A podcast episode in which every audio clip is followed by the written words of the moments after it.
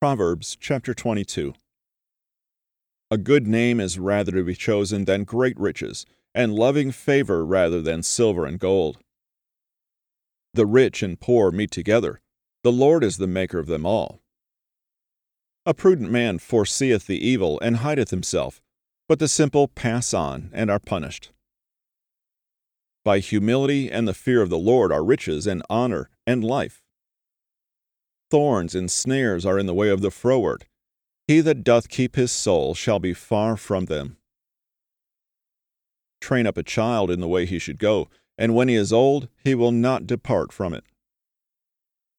The rich ruleth over the poor, and the borrower is servant to the lender. He that soweth iniquity shall reap vanity, and the rod of his anger shall fail.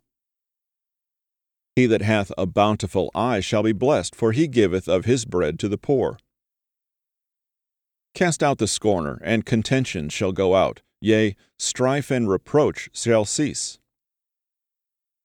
He that loveth pureness of heart for the grace of his lips, the king shall be his friend. The eyes of the Lord preserve knowledge, and he overthroweth the words of the transgressor. The slothful man saith, there is a lion without, I shall be slain in the streets. The mouth of strange women is a deep pit. He that is abhorred of the Lord shall fall therein. Foolishness is bound in the heart of a child, but the rod of correction shall drive it far from him. He that oppresseth the poor to increase his riches, and he that giveth to the rich, shall surely come to want. Bow down thine ear, and hear the words of the wise, and apply thine heart unto my knowledge. For it is a pleasant thing if thou keep them within thee, they shall withal be fitted in thy lips.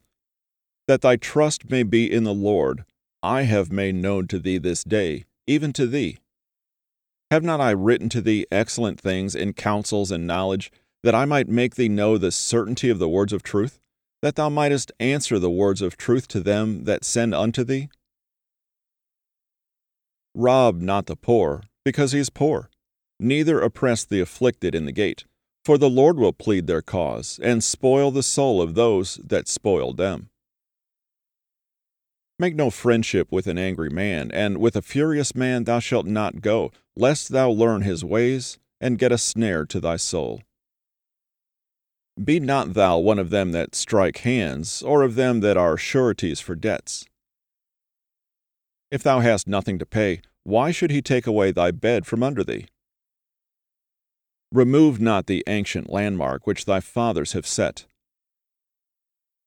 Seest thou a man diligent in his business?